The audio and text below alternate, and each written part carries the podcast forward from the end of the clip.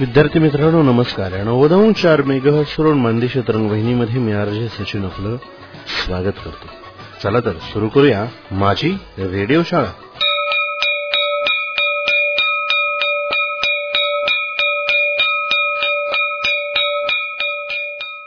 विद्यार्थी मित्रांनो आजच्या दिवशी आपण इयत्ता पाचवी आणि सहावीचा अभ्यास करणार आहोत.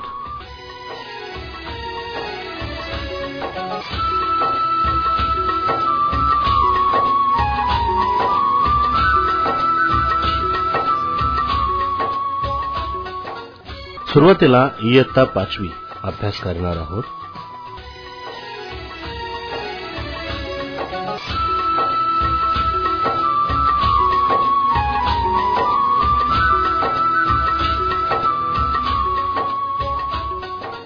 नमस्कार श्रोते हो आणि विद्यार्थी बालमित्रांनो मी अनिता दादा चौधरी आपणा सर्वांचे या कार्यक्रमात स्वागत करते आहे. विद्यार्थी मित्रांनो कोरोना या महामारीच्या काळात शाळा बंद असल्या तरी शिक्षण मात्र सुरूच राहणार आहे. तेही रेडिओ सोबत. चला तर मग सुरुवात करूया इयत्ता पाचवी परिसर अभ्यास भाग एक या विषयाला. विद्यार्थी मित्रांनो आज आपण अन्न घटक या पाठाचा अभ्यास करणार आहोत. मुलांनो मागील इयत्तेत तुम्ही आहार आणि अन्न घटक यांची माहिती घेतली होती. आठवतंय ना?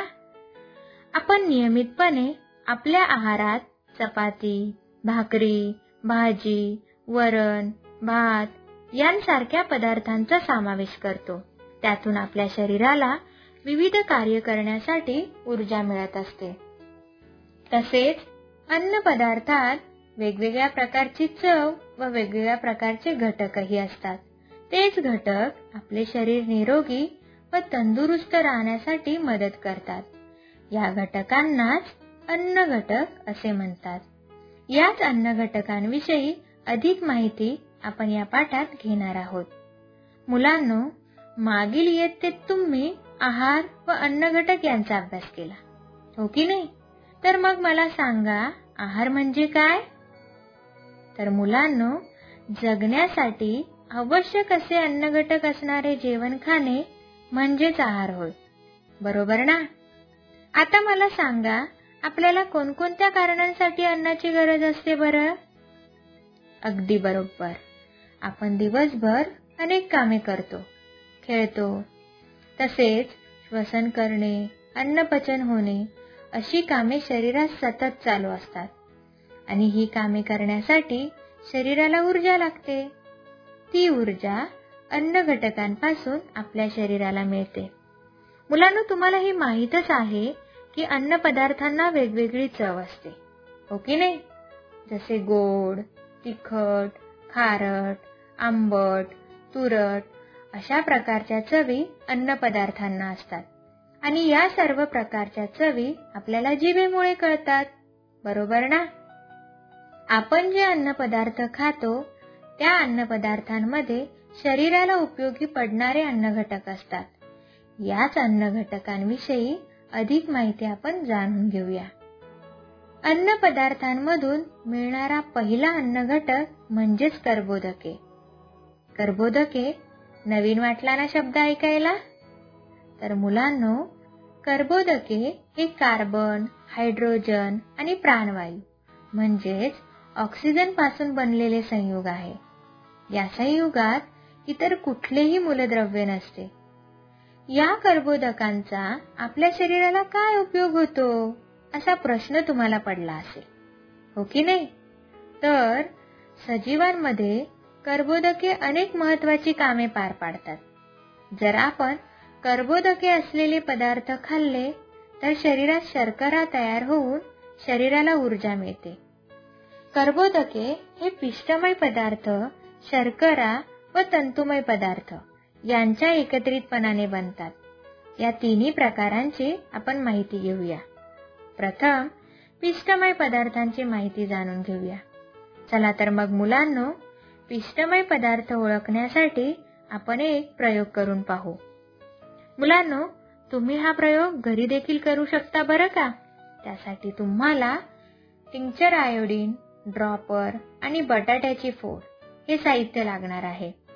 प्रयोग करताना प्रथम टिंक्चर आयोडीनमध्ये थोडे पाणी मिसळून ते पातळ करून घ्या.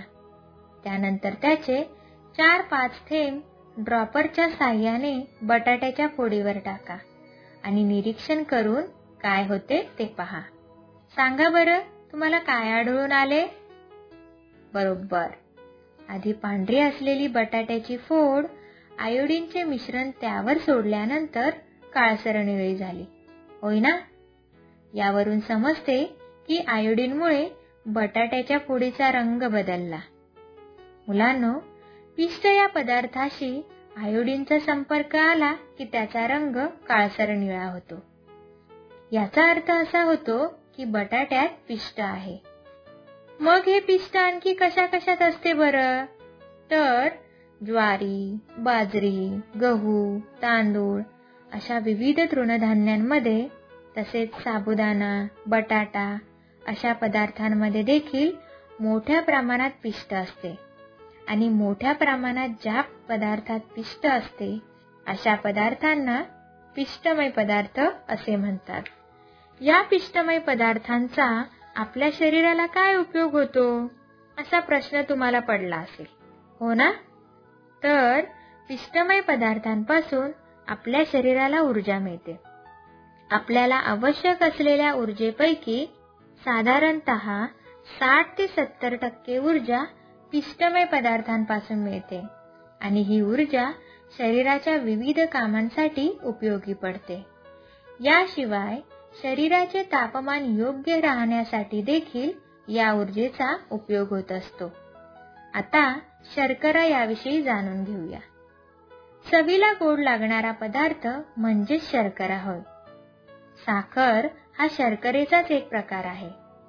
मुलांनो ही गोष्ट नेहमी लक्षात ठेवा की आपण जेवढे पिष्टमय पदार्थ खातो त्यांच्या पचनातून शर्करा बनतात. या शर्करेचे शरीराच्या सर्व भागात मंदपणे ज्वलन होते. त्याच्या ज्वलनातून ऊर्जा बाहेर पडते. म्हणजेच पिष्टाच्या पचनातून मिळणारी शर्करा शरीरासाठी इंधन म्हणून कार्य करत असते. बरं आता मला सांगा आपल्याला उन्हाळ्यापेक्षा हिवाळ्यात जास्त भूक का लागते? याचा कधी विचार केला आहे का तुम्ही? तर मुलांनो हिवाळ्यात वातावरणात गारवा असतो. अशा वेळी आपले शरीर गरम ठेवण्यासाठी आपल्याला अधिक ऊर्जेची गरज असते. आणि अधिक ऊर्जेसाठी अधिक अन्नाची आवश्यकता असते. उन्हाळ्यात मात्र तेवढ्या ऊर्जेची गरज नसते. म्हणून आपल्याला उन्हाळ्यापेक्षा हिवाळ्यात जास्त भूक लागते. आलं का लक्षात?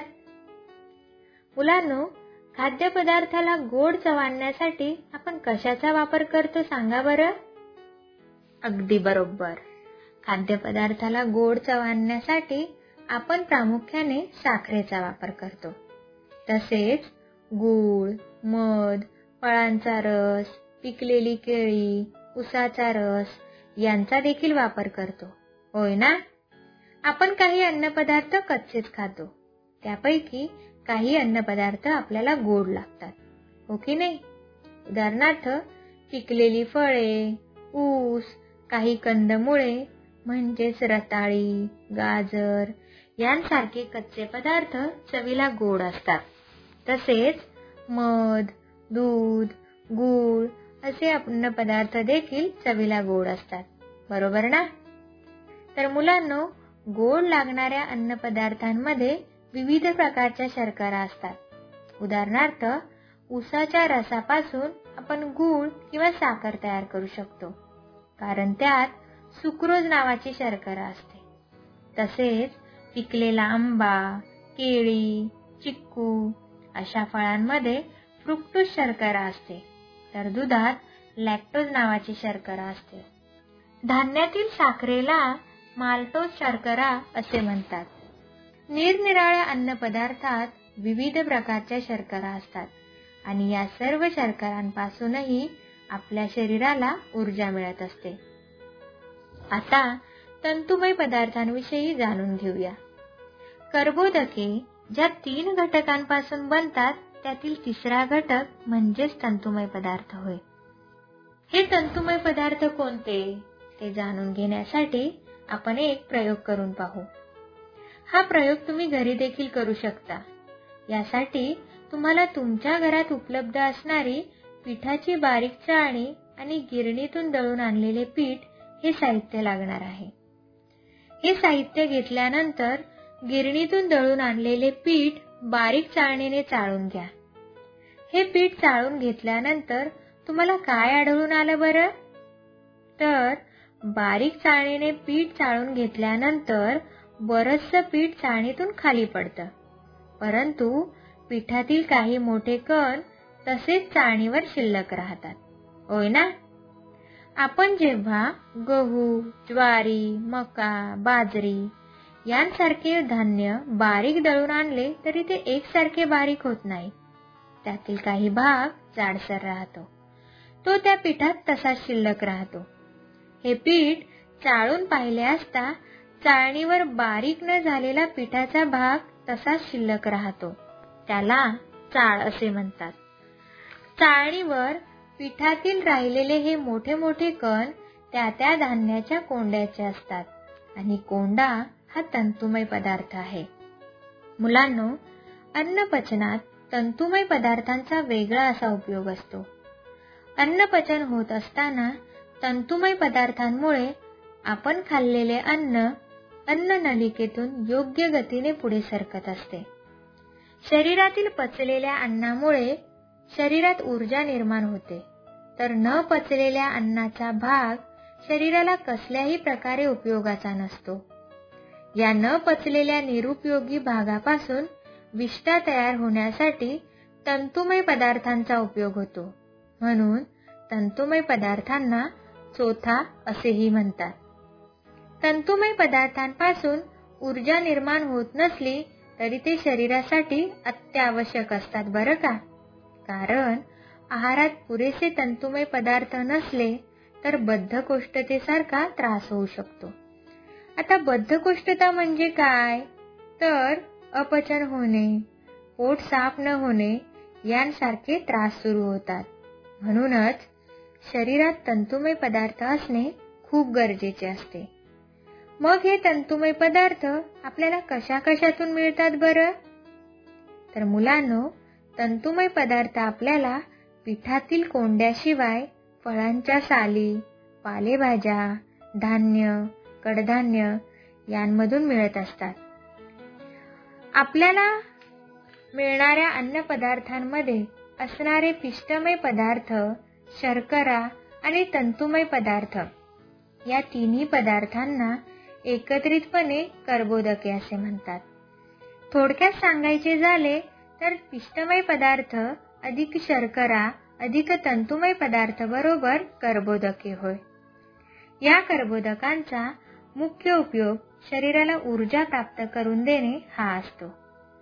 मुलांना आपण कर्बोदकांबद्दल माहिती घेतली. आता आपण अन्न घटकाचा पुढील प्रकार अभ्यासणार आहोत. तो म्हणजे स्निग्ध पदार्थ होय. त्यासाठी आपण एक प्रयोग करून पाहू. या प्रयोगासाठी आपल्याला वहीचे दोन पांढरे कागद छापील मजकूर असलेले पान व थोडेसे गोडे तेल हे साहित्य लागणार आहे. प्रयोग करताना प्रथम दोन पांढरे कागद घेऊन त्यातील एका कागदाला तेल लावून घ्या. दुसऱ्या कागदाला तेल न लावता तसाच ठेवा. त्यानंतर तेल न लावलेला कागद छापील कागदावर ठेवा व त्या कागदावरील मजकूर वाचण्याचा प्रयत्न करा. तेल न लावलेल्या कागदातून खालचा छापील मजकूर अजिबात दिसत नाही. आता तेल लावलेला कागद घेऊन त्या खाली छापील मजकूर असलेला कागद ठेवून वाचण्याचा प्रयत्न करा. तेल लावल्यामुळे कागद अर्ध पारदर्शक होतो. अर्ध पारदर्शक कागदातून पुसट किंवा काही प्रमाणात अक्षरे दिसू लागतात. तुम्ही काच सर्वांनी पाहिली असेल. काच पारदर्शक असते कारण त्या काचेतून पलीकडचे आपल्याला स्पष्ट दिसू शकते. परंतु तेल लावलेल्या कागदातून एवढे स्पष्ट दिसत नाही. म्हणून तेल लावलेला कागद अर्धपारदर्शक असतो. तर तेल न लावलेला कागद हा अपारदर्शक असतो. तेलामुळे कागद अर्धपारदर्शक झाला. म्हणून तेल हा स्निग्ध पदार्थ आहे. हा प्रयोग म्हणजे तेल हे स्निग्ध पदार्थ आहे का याची चाचणी आहे. असे आणखी काही पदार्थ आहेत जे स्निग्ध पदार्थांमध्ये येतात. त्याची आपण माहिती करून घेऊया. मुलांनो आपण प्रयोगातून पाहिले की तेल हा स्निग्ध पदार्थ आहे. तेल लावल्यावर कागद अर्धपारदर्शक झाला. म्हणजे कागद अर्धपारदर्शक होणे ही अन्न पदार्थात स्निग्ध पदार्थ असल्याची खूण आहे. अन्नातील स्निग्ध पदार्थांपासूनही शरीराला मोठ्या प्रमाणात ऊर्जा मिळते. या ऊर्जेचे प्रमाण पिष्टमय पदार्थांपासून मिळणाऱ्या ऊर्जेच्या प्रमाणापेक्षा दुप्पट असते. परंतु मुलांनो आपल्या आहारात स्निग्ध पदार्थ पिष्टमय पदार्थांपेक्षा अगदी कमी प्रमाणात असतात. आपल्या आहारात अनेक प्रकारचे स्निग्ध पदार्थ असतात. जसे की दुधापासून मिळणारी साय लोणी तूप तेल ही स्निग्ध पदार्थांची उदाहरणे आहेत. याशिवाय सुकामेवा मांस अंड्यातील बलक यातही स्निग्ध पदार्थ असतात. या स्निग्ध पदार्थांची कामे दोन प्रकारची असतात. एक काम म्हणजे शरीराला ऊर्जा पुरवणे आणि दुसरे काम म्हणजे शरीरातील काही कामात आवश्यक घटक म्हणून भाग घेणे. विद्यार्थी मित्रांनो आहारात असलेल्या स्निग्ध पदार्थांपासून शरीरात चरबी तयार होते. चरबीचा एक थर आपल्या त्वचेखाली असतो आणि चरबीच्या या थरामुळेच शरीराला विशिष्ट आकार मिळतो. तसेच शरीराचे तापमान योग्य राखण्यासाठी देखील या चरबीच्या थराचा उपयोग होत असतो.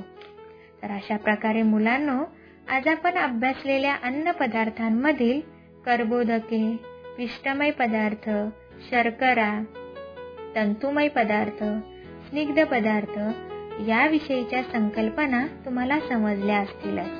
चला तर मग पुन्हा भेटू. घरीच राहा सुरक्षित राहा काळजी घ्या. धन्यवाद.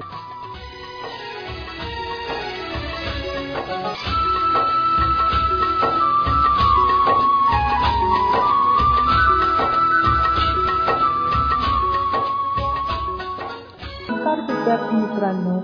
मी श्रीमती दीपाली खाडे या कार्यक्रमात सर्वांचे स्वागत करते. आजचा आपला विषय इयत्ता पाचवी परिसर अभ्यास भाग दोन. मित्रांनो बघा ना विषयाच्या नावातच अभ्यास. आज मोबाईल उघडावा तर व्हॉट्सअपच्या ग्रुपवरती अभ्यास. टी व्ही लावावा तर अभ्यास. आणि रेडिओ सुरू करावा. तर तिथे सुद्धा अभ्यास. निदान शाळा सुरू असते तेव्हा एक बरं असतं. एखादा तास खेळाचा असतो एखादा तास कॉम्प्युटरचा असतो आणि एखादा तास छान गप्पा गोष्टींचा सुद्धा असतो. या सगळ्या गोष्टींची उणीव तुम्हाला नक्कीच भासत असेल. आणि म्हणूनच आज सुरुवातीला विद्यार्थी मित्रांनो मी तुम्हाला एक छान मनोरंजक गोष्ट ऐकवणार आहे. बिरबलाच्या चातुर्याच्या अनेक गोष्टी आपण वाचल्या किंवा ऐकल्या आहेत. त्यापैकी ही एक अकबर राजा आणि बिरबलाची गोष्ट. अकबर राजा बिरबलासह नेहमी राज्याचा फेरफटका मारण्यासाठी जात असे व दोघे अनेक विषयांवर चर्चा करत असत. कधी कधी अकबर राजाला बिरबलाची फिरकी घेण्याची लहर येईल. असेच एकदा सैर करताना अकबराने बिरबलाला विचारले बिरबल सांग पाहू सर्वात उत्तम हत्यार कोणते? बिरबलाने थोडाही विलंब न लावता सांगितले बादशहा वेळेवर उपलब्ध असलेले कोणतेही साधन हे सर्वात उत्तम हत्यार असते. बादशहा अकबराने विचारले ते कसे बिरबल? बिरबल म्हणाला बादशहा हे मी वेळ आल्यावर सांगेन.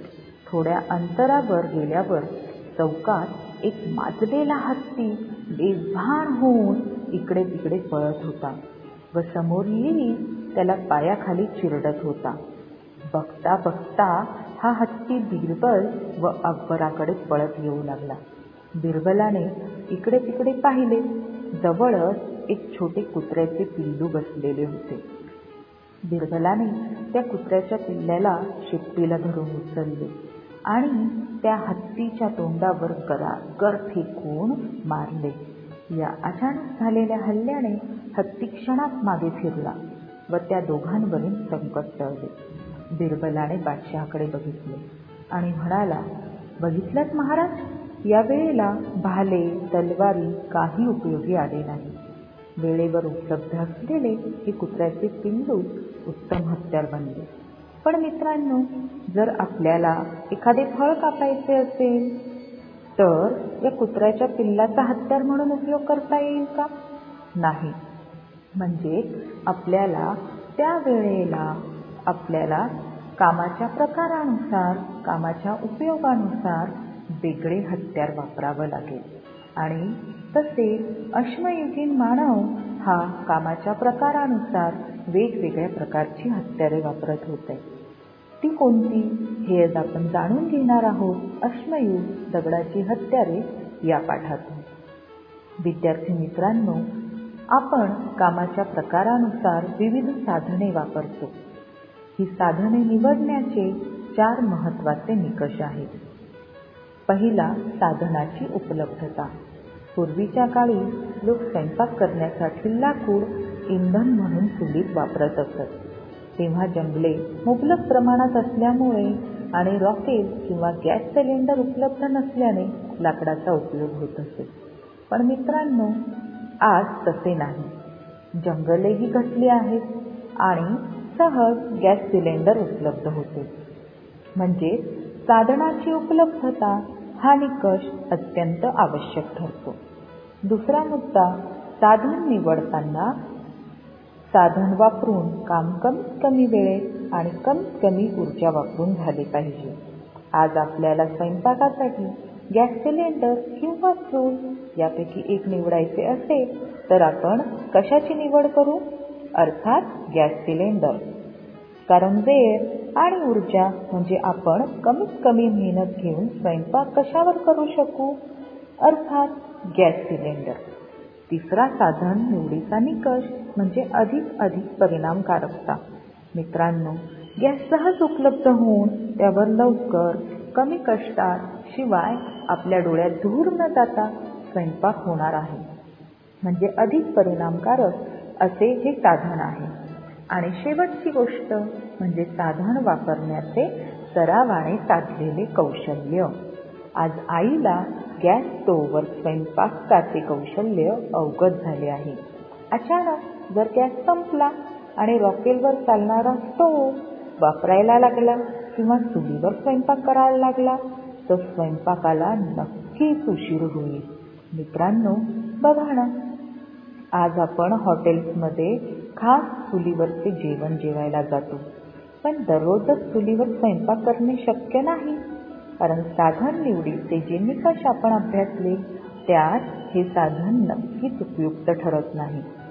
मित्रांनो चिंपाजीसारखे वानरसुद्धा बिया किंवा कठीण कवचाची फळे फोडण्यासाठी दगडाचा वापर तसेच वारुळातल्या मुंग्या पकडण्यासाठी काटक्यांचा वापर करतात. तसेच अश्मयुगीन मानवही मृत प्राण्यांची हाडे दगड वाळलेल्या काठ्या आणि काटके या साधनांचा उपयोग करत होतात. मानव सतत निसर्ग व सभोवतालच्या घटनांचे सतत बारीक निरीक्षण करीत असे तसेच नवनवीन प्रयोग करून बघणे व अंगी असलेली कल्पनाशक्ती वापरून काठ्या काटक्या हाडे आणि दगड तासून त्यांच्या मदतीने कामे चांगली होतात हे मानवाच्या लक्षात आले. शिवाय या वस्तूंना हवा तसा आकारही देता येतो हेही मानवाला कळले. मानवाच्या अवशेषांबरोबरच दगडांची हत्यारे मिळाली आहेत.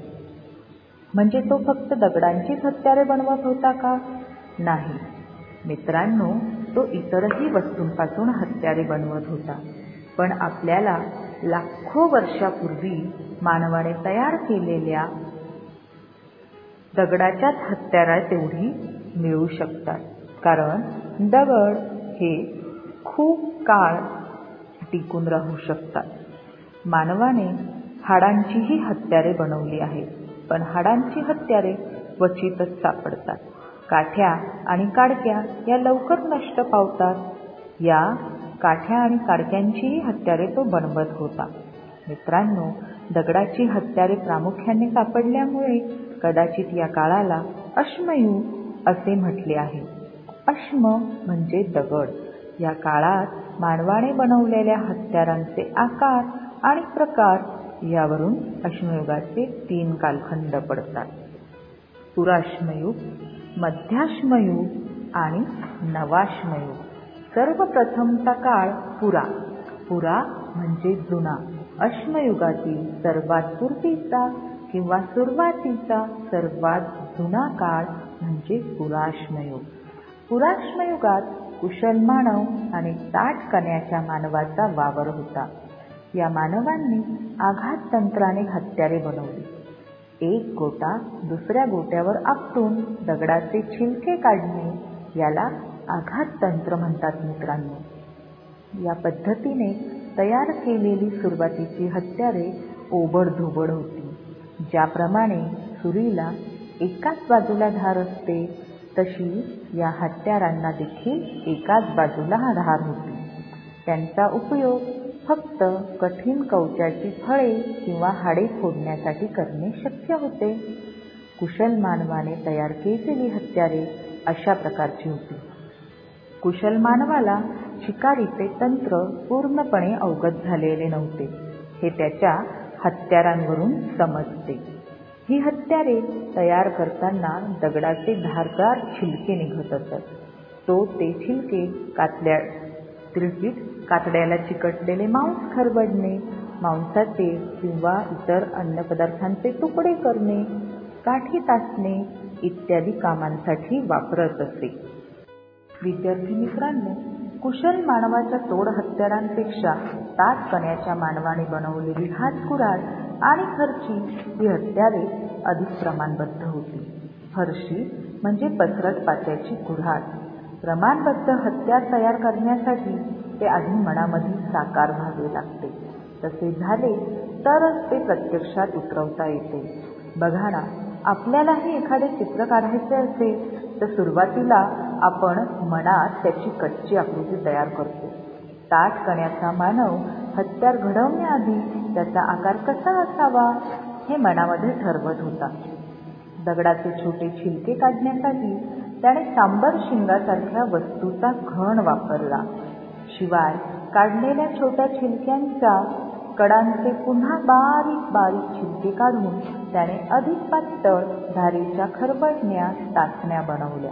म्हणजे तो कामाच्या आवश्यकतेनुसार वेगवेगळी हत्यारे वापरत होता. सुधारलेल्या हत्यारांमुळे ताट कण्याच्या मानवाच्या अन्नामध्येही अधिक विविधता आली. कारण त्याला अनेक प्रकारच्या छोट्या मोठ्या प्राण्यांची शिकार करता येणे शक्य झाले. त्यामध्ये प्रामुख्याने हरिण ससा गवा अशा प्राण्यांचा समावेश होता. शक्तिमान मानवाने दगडाची हत्यारे बनवण्याच्या तंत्रात आणखी प्रगती केली. तो लहान आकारांची हत्यारे तयार करू लागला. बुद्धिमान मानवाने दगडी हत्यारे करण्याच्या तंत्रात क्रांती घडवून आणली. तो आता सुधारित पद्धतीने अधिक सुंदर सुबक अशी हत्यारे घडवू लागला. त्याने दगडांपासून लांब पातळ पाती काढण्याचे तंत्र विकसित केले. या लांब पात्यांपासून सुरी टाचणी टोचा छिन्नी यांसारखी विविध प्रकारची हत्यारे त्याने बनवली. तो हत्यारे आणि इतर वस्तू तयार करण्यासाठी गारगोटीच्या वर्गातील दुर्मिळ दगड आणि हत्तीदंत म्हणजे हत्तीचे मोठे मोठे बाहेर असलेले दात ज्यांना आपण सुळे मारतो यांसारख्या वस्तूंचा उपयोग करू लागला. बुद्धिमान मानवाने हत्यारे बनवण्याचे तंत्र परिसराचे ज्ञान आणि अन्न मिळवण्याचे तंत्र यात खूपच प्रगती केली होती. त्यामुळे त्याला एकाच परिसरात दीर्घकाळ वास्तव्य करणे शक्य झाले. बुद्धिमान मानवाच्या टोळ्या झोपड्या बांधून राहू लागल्या होत्या. ज्याप्रमाणे आज आपण विविध सण समारंभ साजरे करतो त्याप्रमाणे काही सामूहिक उत्सवही तो साजरे करू लागला होता. बुद्धिमान मानवाने निर्माण केलेल्या अनेक कलात्मक वस्तू म्हणजे कलाकुसरीच्या वस्तू गुहाचित्र म्हणजे गुहांमध्ये काढलेली चित्र यांचा या उत्सवांशी संबंध असावा असे मानले जाते. मित्रांनो बघा ना आज आपण देखील जर सण असेल समारंभ असेल तर घराची रंगरंगोटी करतो. घराबाहेर सुंदर आकर्षक रांगोळी रेखाटतो. तसेच मानवही अश्मयुगामध्ये गुहा चित्र काढत असावा असे दिसून येते. बुद्धिमान मानव दागिने वापरू लागला होता. वेगवेगळ्या प्रकारचे शंख हाडे प्राण्यांचे दात इत्यादीपासून तयार केलेले त्या काळातील मणी मिळालेले आहेत. अशा तऱ्हेने प्रगत मानवी संस्कृतीच्या वाटचालीची सुरुवात पुराश्मयुगातच झाली होती असे देखील म्हणता येईल. भारतामध्ये पुराश्मयुगीन हत्यारांचे अवशेष काश्मीरपासून तामिळनाडूपर्यंत म्हणजे उत्तर भारतापासून दक्षिण भारतापर्यंत मिळालेले आहेत असे देखील म्हणता येईल. मध्य प्रदेशातील हौशंगाबादजवळ नर्मदा नदीच्या काठावर हसनोरा नावाचे गाव आहे. या गावाच्या परिसरात अश्मीभूत कवटी आणि खांद्याचे हाड यांचे अवशेष मिळाले आहेत. ते अवशेष पुराश्मयुगातील एका स्त्रीचे आहेत असे संशोधकांचे मत आहे. त्याखेरीज पुदुच्चेरीजवळ असलेल्या एका गावाच्या परिसरात अश्मयुगातील एका बालकाची अश्मीभूत कवटी देखील मिळालेली आहे. अफगाणिस्तान आणि श्रीलंका या देशांमधूनही पुराश्मयुगीन मानवाचे काही अवशेष सापडले आहेत. महाराष्ट्रातील पुराश्मयुगीन स्थळांपैकी नाशिकजवळ गंगापूर आणि नेवाशाजवळचे चिरकी नेवासा ही स्थळे प्रसिद्ध आहेत. गंगापूर हे गोदावरी नदीच्या काठावर बसलेले आहे. तर चिरकी नेवासा प्रवरा नदीच्या काठावर बसलेले आहे. विद्यार्थी मित्रांनो यावरून असाही संशोधकांचा अंदाज आहे की मानवाने पूर्वीपासूनच नद्यांच्या काठांवर नद्यांच्या खोडात वास्तव्य केलेले आहे. यानंतरचा काळ मध्याश्मयुग मध्याश्मयुगातील बुद्धिमान मानवाचे पाऊल आणखी पुढे पडले. त्याने कुत्रा मानसळवला म्हणजे कुत्रा पाळायला सुरुवात केली. मध्याश्मयुगामध्ये हवामान आणि पर्यावरणातील बदलांमुळे मानवाची जीवन पद्धती बदलू लागली होती. बुद्धिमान मानव शिकारी बरोबरच पशुपालन आणि नैसर्गिकरित्या उगवलेल्या धान्याची कापणीही करू लागला होता. अजून शेती करण्याचे तंत्र त्याला अवगत झाले नव्हते. तरीही नैसर्गिकरित्या उगवलेल्या धान्यामुळे तो वर्षातील काही काळ एके ठिकाणी वस्ती करून राहत होता. त्यांच्या आहारात विविध वनस्पतींचा समावेश झाला होता.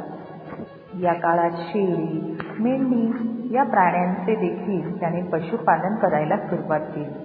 या सगळ्यांचा विचार करता मध्याश्मयुगातील बुद्धिमान मानवाला शिकार मासेमारी कापणी तोडणी अशा अनेक प्रकारच्या कामांसाठी विविध प्रकारच्या वजनाने हलक्या आणि दीर्घकाळ टिकतील अशा हत्यारांची आवश्यकता होती.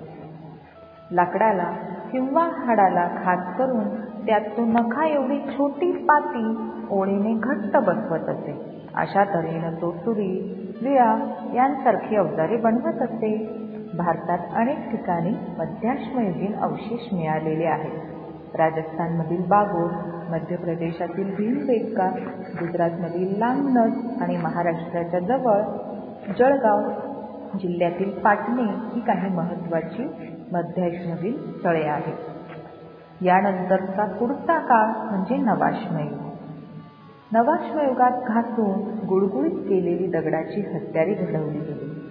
नव्या प्रकारची हत्यारे घडवली जाण्याचा काळ आधुनिक पद्धतीचे हत्यारे घडवले जाण्याचा काळ म्हणून याला नवाश्मयुग असे नाव दिले गेले आहे मित्रांनो. नवाश्मयुगापर्यंत शेती आणि पशुपालन करणे ही नित्याची जीवन पद्धती झाली होती. हे मानवाचे नित्य नियमाचे काम झालेले होते. फक्त शिकार न करता शेतीला पूरक असे पशुपालन देखील तो करू लागलेला होता.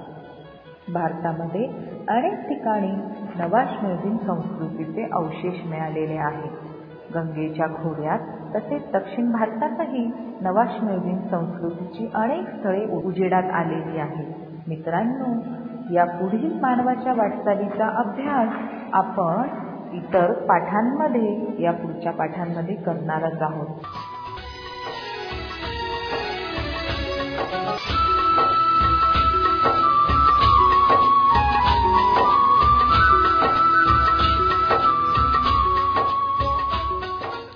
विद्यार्थी मित्रांनो इथेच आपण इयत्ता पाचवीचा अभ्यास थांबवत आहोत. आता आपण अभ्यासाला सुरुवात करणार आहोत. इयत्ता सहावीच्या.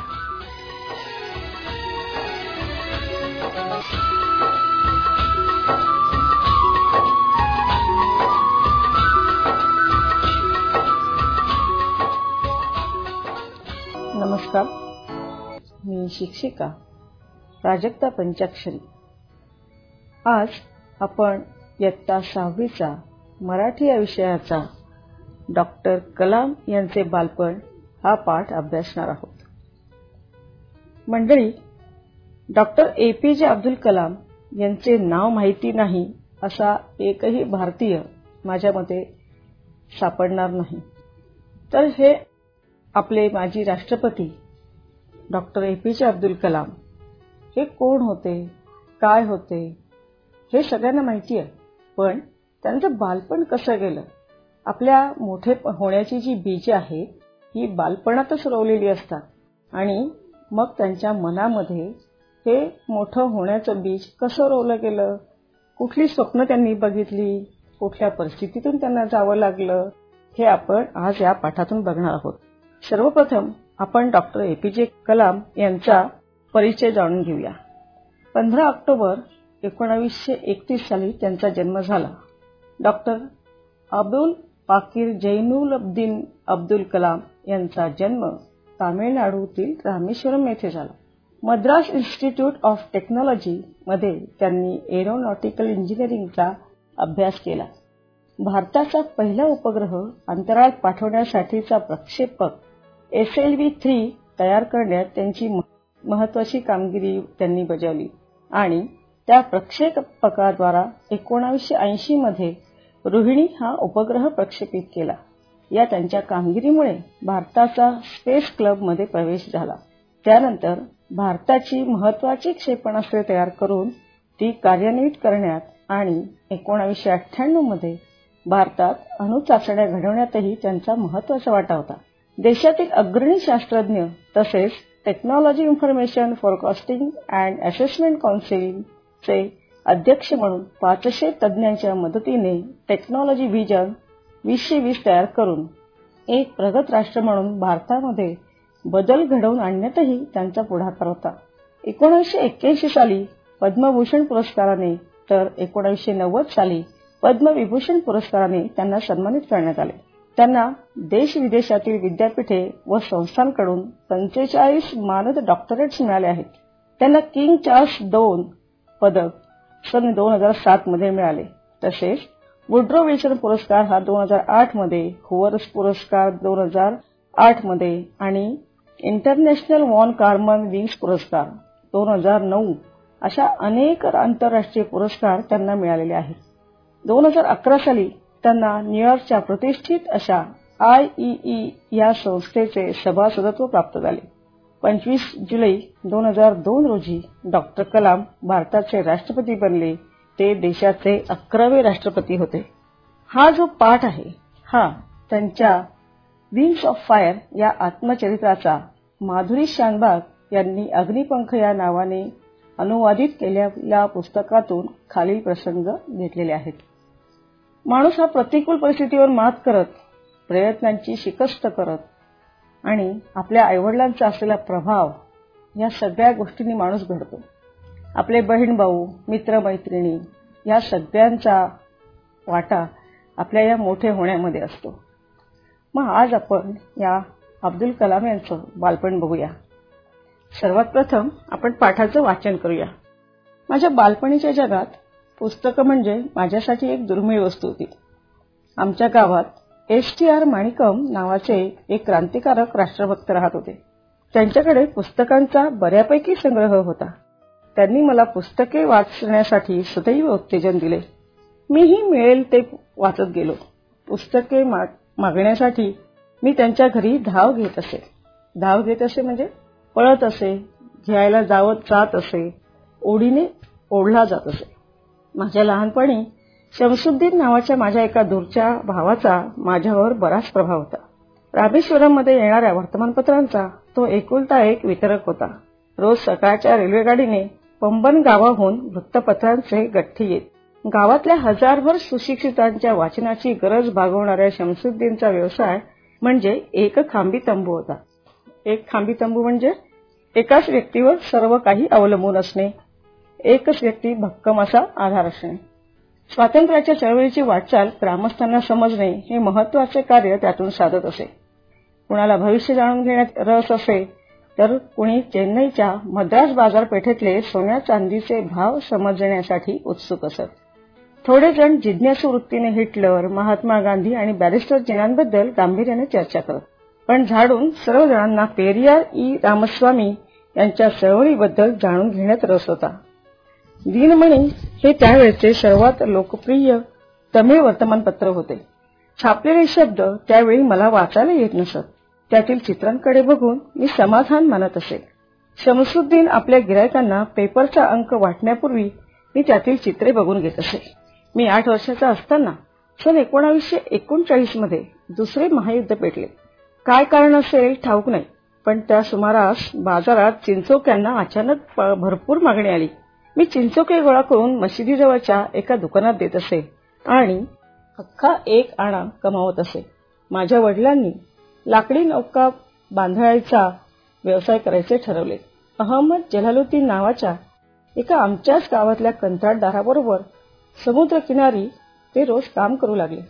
पुढे जलालुद्दीन यांनी माझ्या बहिणीशी जोहराशी विवाह केला आणि आमचे नाते जोडले. जलालुद्दीन मला युद्धाच्या कथा सांगत असे आणि मग दिनमणीच्या शीर्षकातून मी त्या शोधत राही. आमच्या छोट्या दुरस्त गावात युद्धाचे दृश्य परिणाम जाणवणे जवळजवळ अशक्य होते. पण हळूहळू भारताला सक्तीने युद्धात सामील व्हावे लागले आणि देशात आणीबाणी पुकारली गेली. रोज सकाळी पंबरहून येणारी रेल्वेगाडी रामेश्वरमला थांबेन अशी झाली. हा युद्धाचा गावावर पहिला ठळक परिणाम झाला होता. मग चालत्या रेल्वेगाडीतून वर्तमानपत्रांचे गठ्ठे रामेश्वरम ते धनुषकोडी दरम्यान खाली फेकले जात. ते गठ्ठे गोळा करण्यासाठी शमसुद्दीनला कोणीतरी मदतनीस हवा होता. माझ्यापेक्षा दुसरा योग्य उमेदवार कुठून मिळणार? माझ्या आयुष्यातील पहिली कष्टाची कमाई करायला शमसुद्दीनचा असा हातभार लागला. हातभार लागला म्हणजे मदत झाली. आज अर्धशतकानंतर मी वळून त्या क्षणांकडे पाहतो आणि त्यावेळी स्वतःच्या कष्टांनी मिळवलेल्या पहिल्या कमाईचा अभिमान आजही माझ्या मनातून ओसंडून वाहतो. माझ्या वडिलांकडून मी प्रामाणिकपणा आणि स्वयंशिस्त शिकलो. तर आईने मला चांगल्यावर विश्वास ठेवायची आंतरिक शक्ती दिली.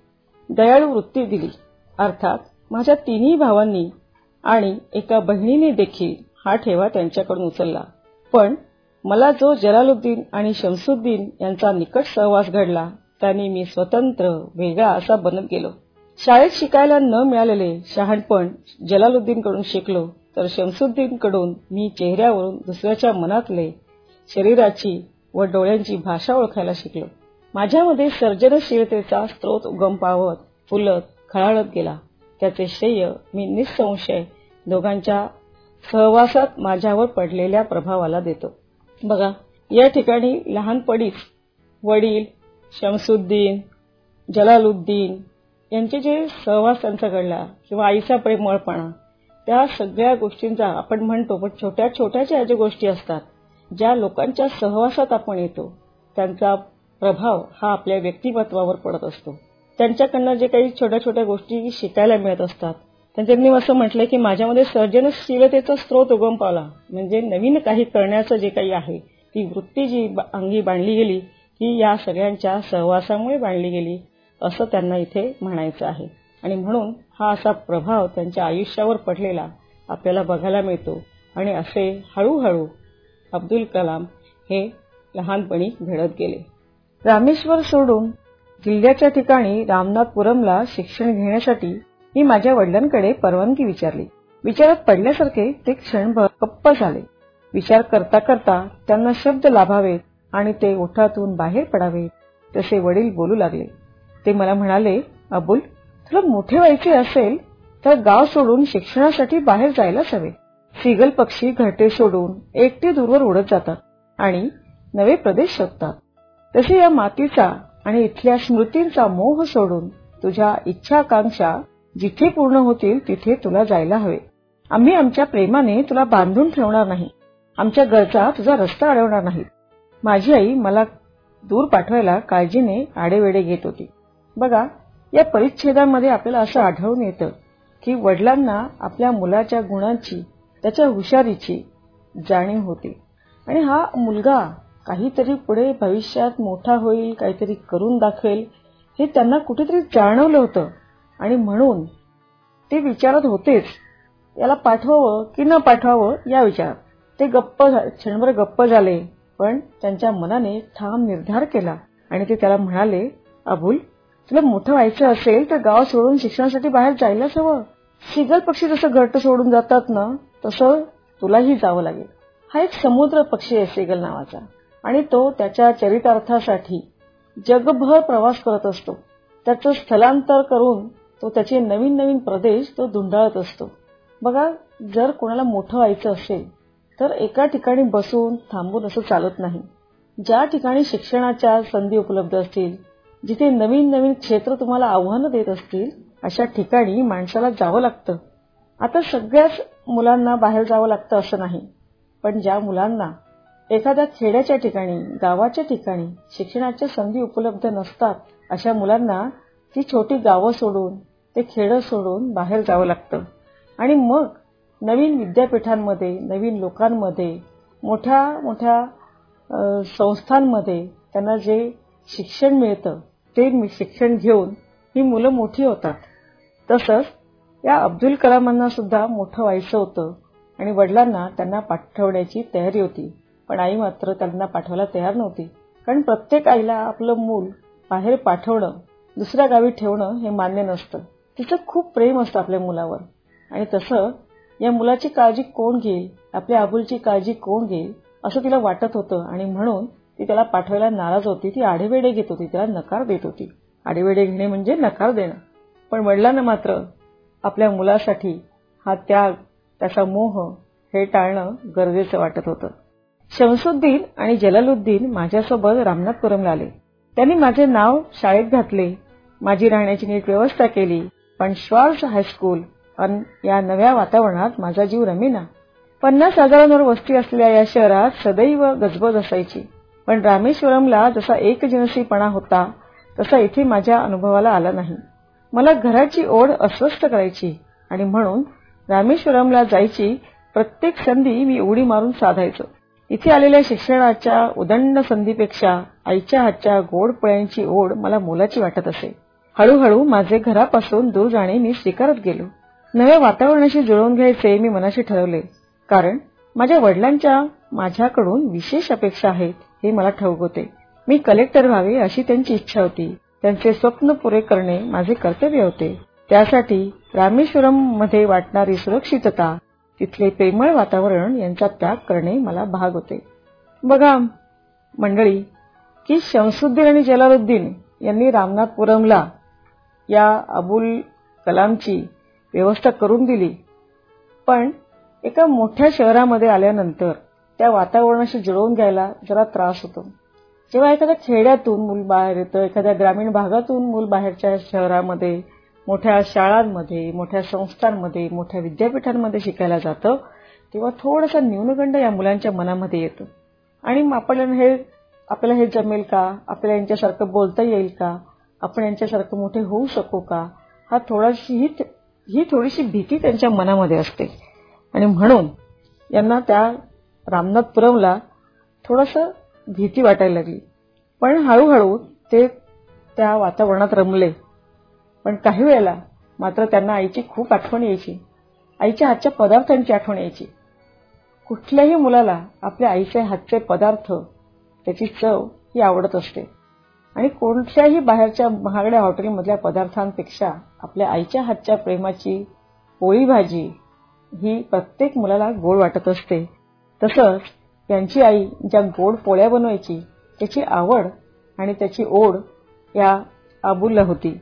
आणि जेव्हा संधी मिळेल तेव्हा मात्र ते आपल्या आईकडे धावत यायचे. पण कालांतराने हळूहळू त्यांना नवीन वातावरणाशी जुळून घ्यावं लागणार होतं.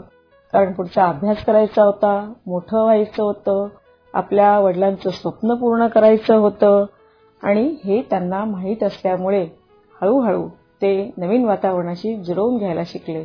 त्यांनी निरनिराळ्या परीक्षा दिल्या. ते मोठे झाले. वेगवेगळ्या पदांपर्यंत ते त्यांची मजल पोचली आणि राष्ट्रपती पदासर भारताचं राष्ट्रपती पद हे त्यांनी भूषवलं.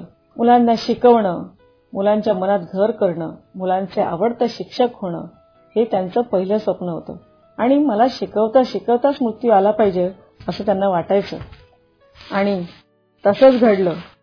त्यांना जो अटॅक आला ते एका सेमिनारला गेलेले असताना त्यांना तो अटॅक आला आणि मुलांच्या समोरच त्यांचा मृत्यू झालेला आहे. तर असे हे अब्दुल कलाम यांच्या मोठेपणाची जी बीजे आहे ती त्यांच्या बालपणामध्ये कशी रोवली गेली?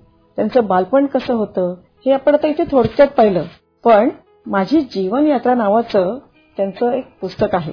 आणि त्या पुस्तकाचा अनुवाद सुप्रिया वकील यांनी केलेला आहे. त्या पुस्तकामध्ये त्यांचं अतिशय सुंदर असं बालपणातले किस्से ते मोठे होत असतानाचे विविध गोष्टी त्या विस्ताराने तिथे सांगितलेल्या आहेत. आपण त्यांच्याविषयीची जी पुस्तकं आहेत ती पुस्तकं आपण वाचायची आहेत त्यांनी जसं अफाट पुस्तकांचं वाचन केलं तसं आपणही वाचन करायचं आहे कारण वाचनाशिवाय माणूस घडत नाही हे लक्षात ठेवा. आपल्याला कुठलाही मोठ्या पदापर्यंत पोहोचण्याचा जो प्रवास असेल तो जरा काट्या कुट्यातूनच जातो. आणि आपल्या अवतीभोवती असलेल्या चांगल्या लोकांच्या सहवासामध्ये आपल्या मोठेपणाची बीज ही रोवली असतात हे आपल्या लक्षात येतं. आपल्या वाट्याला आलेले कुठलेही प्रसंग लहानपणी आलेल्या प्रसंगांचा आपल्या आयुष्यावर जीवनावर प्रभाव पडत असतो. आणि तसाच त्यांच्या आयुष्यामध्ये ज्या ज्या व्यक्ती आल्या त्यांचा त्यांच्या आयुष्यावर कसा प्रभाव पडला हे आपण थोडक्यात या पाठातून बघितलं. आता आपण यापुढे या पाठावरचे प्रश्नोत्तर सोडवायचे आहेत. तुम्ही सगळे हुशार आहातच आणि हा पाठ पुन्हा एकदा वाचा. त्याच्यावरचे प्रश्नोत्तर सोडवा. त्याच्यामधल्या विविध संकल्पना जाणून घ्या आणि आपला अभ्यास चालू ठेवा. बरं मंडळी धन्यवाद.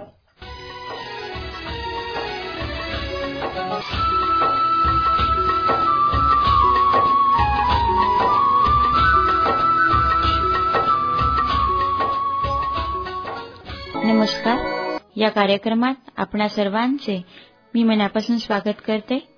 मी सौ सोनम सोनवणे सहाय्यक शिक्षिका म्हणून कार्यरत आहे. विद्यार्थी मित्रांनो सध्याच्या परिस्थितीत कोरोना या महामारीला आपण सर्वजण सामोरे जात आहोत. अशा परिस्थितीत स्वतःला सुदृढ निरोगी राखण्यासाठी योग्य पोषण योग्य आहार खूप महत्त्वाचा आहे. टीव्ही रेडिओ वर्तमानपत्र यांमधून वारंवार सांगितले जाते की जास्तीत जास्त सी जीवनसत्व असणाऱ्या पदार्थांचे सेवन करा. आपली प्रतिकारशक्ती वाढवा आणि प्रतिकारशक्ती वाढवण्यासाठी शरीराला पुरेसे असे अन्न घटक मिळणे आवश्यक असते.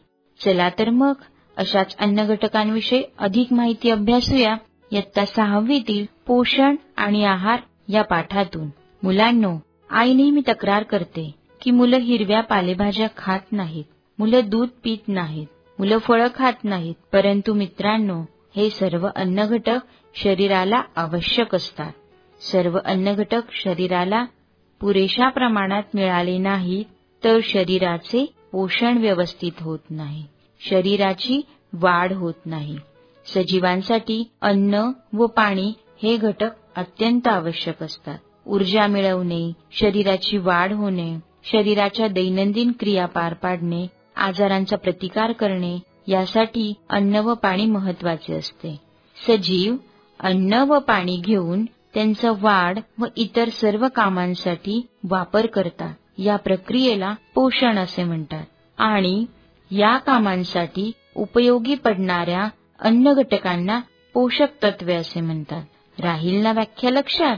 कर्बोदके स्निग्ध पदार्थ प्रथिने जीवनसत्वे खनिजे आणि तंतुमय पदार्थ हे आपल्या अन्नातील पोषक तत्वांचे मुख्य प्रकार आहेत. आपण खातो त्या विविध अन्न पदार्थांमध्ये ही पोषक तत्वे वेगवेगळ्या प्रमाणात असतात. चला तर मग त्यांपैकी काहींची माहिती जाणून घेऊया. सर्वप्रथम ऊर्जादायी पोषक तत्वे कर्बोदके. मित्रांनो मला सांगा बरं तुमच्या रोजच्या जेवणामध्ये कोणकोणत्या अन्न घटकांचा समावेश असतो? बरोबर भात पोळी भाकरी अशा पदार्थांचा समावेश होतो. आपली मुख्य गरज ऊर्जेची असते आणि ती ऊर्जेची गरज कर्बोदकांमुळे भागते. त्यामुळे आहारात प्रामुख्याने अशा अन्न घटकांचा समावेश होत असतो. म्हणून जास्त प्रमाणात कर्बोदके देणारी तृणधान्य आपल्या अन्नातील मुख्य घटक आहेत. स्निग्ध पदार्थ. मुलांनो तुम्हाला चमचमीत पदार्थ खायला जास्त आवडतं ना? आणि त्यात लोणी म्हटलं की तोंडाला पाणीच सुटते. तर मित्रांनो तेल तूप लोणी अशा स्निग्ध पदार्थांपासून आपली ऊर्जेची गरज थोड्या प्रमाणात भागते. आपण खाल्लेल्या अन्नपदार्थांपासून आपल्याला उष्णतेच्या स्वरूपात ऊर्जा मिळते. उष्णता मोजण्यासाठी किलो कॅलरी या एककाचा उपयोग होतो. म्हणून अन्नपदार्थांपासून मिळणाऱ्या ऊर्जेसाठीही किलो कॅलरी हे एकक वापरले जाते. वाढत्या वयातील मुलामुलींना तर रोज साधारणपणे दोन हजार ते दोन हजार पाचशे किलो कॅलरी ऊर्जा ही अन्नातून मिळण्याची गरज असते. आता बघूया आपण प्रथिने कशा कशातून मिळतात. मुलांनो वाढीसाठी शरीराची होणारी झीज भरून काढण्यासाठी व इतर जीवनक्रियांसाठी आवश्यक असलेली प्रथिने ही आपल्याला कडधान्ये दूध व दुग्धजन्य पदार्थ त्याचप्रमाणे मांस अंडी अशा अन्नपदार्थांपासून मिळतात. विद्यार्थी मित्रांनो रोगप्रतिकारक शक्ती वाढवण्यासाठी काय महत्त्वाचे आहे बरं? बरोबर. खनिजे आणि जीवनसत्वे. रोगप्रतिकारक शक्ती व शरीराच्या इतर जीवनावश्यक क्रियांसाठी खनिजे जीवनसत्वे तंतुमय पदार्थ यांची आवश्यकता असते.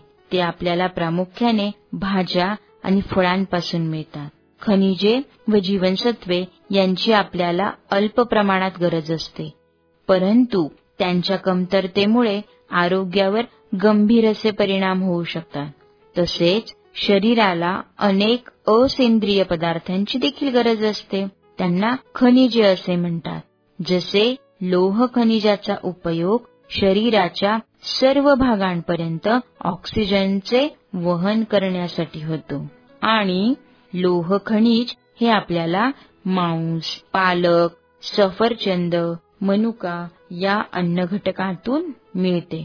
लोह खनिजाच्या अभावी अॅनिमिया सतत थकवा वाटणे अशा प्रकारचे विकार उद्भवतात. मित्रांनो सांगा बरं आपले दात आणि हाडे मजबूत करण्याचे काम कोण करते? अगदी बरोबर. कॅल्शियम आणि फॉस्फरस दूध दुग्धजन्य पदार्थ हिरव्या पालेभाज्या मांस या अन्नपदार्थांमधून कॅल्शियम आणि फॉस्फरस शरीराला मिळते. आणि हे पुरेशा प्रमाणात मिळाले नाहीत तर दात खराब होणे.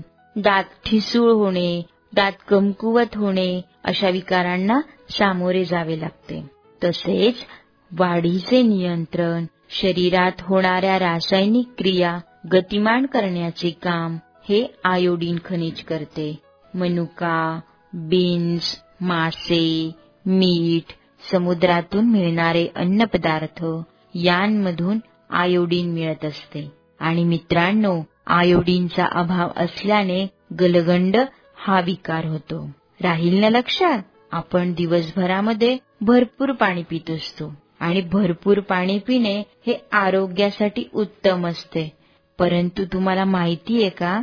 शरीरातील पाण्याचे संतुलन राखण्याचे काम तसेच चेतासंस्था व स्नायूंच्या क्रिया चालू ठेवण्याचे काम सोडियम व पोटॅशियम हे खनिज करते. मीठ चीज पालेभाज्या फळे डाळी या अन्न घटकातून हे खनिज मिळते. आता आपण जीवनसत्वांचा अभ्यास करूया. जीवनसत्व अ जीवनसत्व ब जीवनसत्व क जीवनसत्व ड आणि जीवनसत्व ई. मित्रांनो डोळ्यांचे रक्षण करण्याचे काम त्याचप्रमाणे त्वचा दात हाडे निरोगी ठेवण्याचे काम अजीवनसत्व करते. अजीवनसत्व हे आपल्याला गाजर दूध लोणी गडद हिरव्या भाज्या पिवळ्या रंगाची फळे यांपासून मिळते. अजीवनसत्वाच्या अभावी रातांधळेपणा हा विकार उद्भवतो. आता बघूया ब जीवनसत्व चेतातंतूचे व हृदयाचे कार्य नीट होण्यास शरीराची वाढ होण्यासाठी लाल रक्तपेशी तयार होण्यासाठी ब जीवनसत्व महत्त्वाचे असते. ब जीवनसत्वाच्या अभावी बेरीबेरी स्नायूंचा अशक्तपणा अॅनिमिया विसर पडणे हालचाली मंदावणे असे विकार उद्भवत असतात. त्याचप्रमाणे आता क जीवनसत्व शरीराच्या ऊतींचे रक्षण करणे हिरड्या दात हाडे त्वचा यांसाठी आवश्यक असे कोलॅजन हे प्रथिन तयार करण्याचे काम कोण करते? तर ते काम क जीवनसत्व करत असते. मित्रांनो क जीवनसत्व आपल्याला कशा कशातून मिळते? तर क जीवनसत्व आपल्याला आवळा किवी संत्री व इतर लिंबू वर्गीय फळे त्याचप्रमाणे कोबी टोमॅटो हिरव्या पालेभाज्या या अन्नपदार्थांमधून आपल्याला क जीवनसत्व मिळत असते. आणि आत्ताच्या परिस्थितीमध्ये क जीवनसत्वाचे सेवन हे आपल्या आरोग्यासाठी उत्तमच असेल. क जीवनसत्वाच्या अभावी स्कर्वी गलग्रंथी सुजणे जखमा लवकर बऱ्या न होणे असे विकार उद्भवतात. मित्रांनो दात आणि हडे निरोगी राखण्याचे काम हे ड जीवनसत्व करत असते. ड जीवनसत्वाच्या अभावी मूडदूस वेदना होणे अशा प्रकारचे विकार उद्भवतात. त्याचप्रमाणे पेशींमध्ये चयापचय क्रिया सुरळीत होण्यासाठी आणि स्नायू पेशींना कार्यक्षम राखण्याचे कार्य ई जीवनसत्व करते. हिरव्या पालेभाज्या तृणांकुर कोवळी पालवी वनस्पतीजन्य तेल यांमध्ये ई जीवनसत्व असते.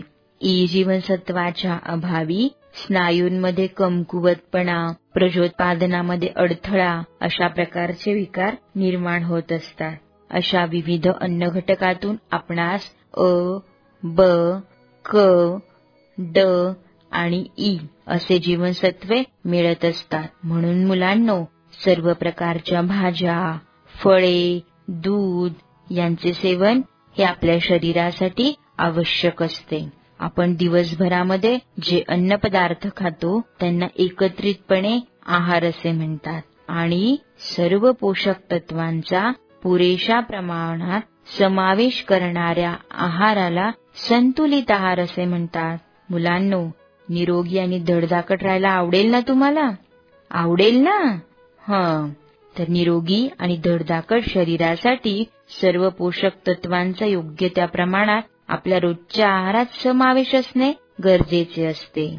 म्हणून संतुलित आहार घेणे हे आपल्या शरीरासाठी कसे आहे? आवश्यक आहे. आणि शरीराला संतुलित आहार मिळाला तर काय होईल? बरोबर. आपल्याला काम करण्याची ताकद येईल. काम करण्यासाठी क्षमता वाढेल. शारीरिक आणि मानसिक स्वास्थ्य चांगले राहते. आजारांचा प्रतिकार करण्याची क्षमता आपल्यामध्ये निर्माण होते. एवढेच नाही तर शरीराची चांगली वाढ देखील होते. म्हणून संतुलित आहार घेणे हे निरोगी आयुष्यासाठी महत्त्वाचे आहे. निरोगी आणि तंदुरुस्त राहण्यासाठी संतुलित आहाराव्यतिरिक्त नियमित व्यायामाचीही आवश्यकता असते. म्हणून मुलांनो रोज दहा तरी सूर्यनमस्कार घातले पाहिजे. पुरेसा आहार घेतला पाहिजे. म्हणजे आपण कोरोना यासारख्या आजाराला सुद्धा प्रतिकार करू शकतो. पोषक तत्वांची गरज अन्न पदार्थांमधून भागल्यास त्याचा अधिक सुलभतेने शरीरात उपयोग होऊ शकतो. त्यामुळे संतुलित आहार घेणे आणि पोषक तत्वांची कमतरता टाळणे हाच आरोग्याचा उत्तम मार्ग ठरतो. आणि याच मार्गाकडे आपण सर्वजण जाणार आहोत. संतुलित आहार घेणार आहोत. जर शरीरासाठी आवश्यक असणारी सर्व पोषक तत्व योग्य त्या प्रमाणात आहारातून न मिळणे याला आपण कुपोषण असे म्हणतो. पुरेसे अन्न न मिळाल्याने किंवा आहार असंतुलित असल्यामुळे कुपोषण होत असते आणि गरजेपेक्षा जास्त आहार घेतल्याने अतिपोषण होते. मुलांनो जंक फूड खायला आवडतं ना? काय म्हणता आवडतं ना? जंक फूड खाणं हे आपल्या शरीरासाठी हितावह नाही. जंक फूड जास्त खाल्ल्याने इतर अन्न गटातील पदार्थ कमी मिळतात. असे वरचेवर झाल्यास आपल्या शरीराला लवकरच प्रथिने जीवनसत्व खनिजे या पोषक तत्वांची कमतरता भासू लागते. त्याचा परिणाम कुपोषणात होतो. हे पदार्थ सतत जास्त प्रमाणात खाल्ल्याने व्यक्तीला लठ्ठपणा येतो. त्याचाही परिणाम त्या व्यक्तीच्या तब्येतीवर विपरीत परिणाम होत असतो. जसे संतुलित आहार घेणे आवश्यक आहे त्याचप्रमाणे बाजारातील अन्नपदार्थ विकताना अधिक फायदा करून घेण्यासाठी त्या अन्नपदार्थांमध्ये एखादा स्वस्त अतिरिक्त व कमी दर्जाचा पदार्थ मिसळला जातो. त्याला अन्नाची भेसळ असे म्हणतात. अन्नात भेसळ करण्यासाठी वापरलेले पदार्थ हे विषारी किंवा आपल्या आरोग्यासाठी घातक असू शकतात. असे भेसळयुक्त अन्नपदार्थ अशुद्ध व हानिकारक असल्यामुळे ते खाण्यास अयोग्य असतात. अन्नाची भेसळ करणे हा कायद्याने गुन्हा आहे. भेसळयुक्त अन्नपदार्थ खाऊ नये कारण ते आपल्या शरीरासाठी घातक असतात. तर मित्रांनो सर्व अन्न घटकांचे सेवन केले तर आपण सुदृढ आणि तंदुरुस्त अशा आरोग्य आपले राहील आणि कुठल्याही विषाणूवर आपण विजय मिळवू शकू. म्हणूनच घरी रहा सुरक्षित रहा. चला तर मग भेटूया या कार्यक्रमाच्या पुढील भागात.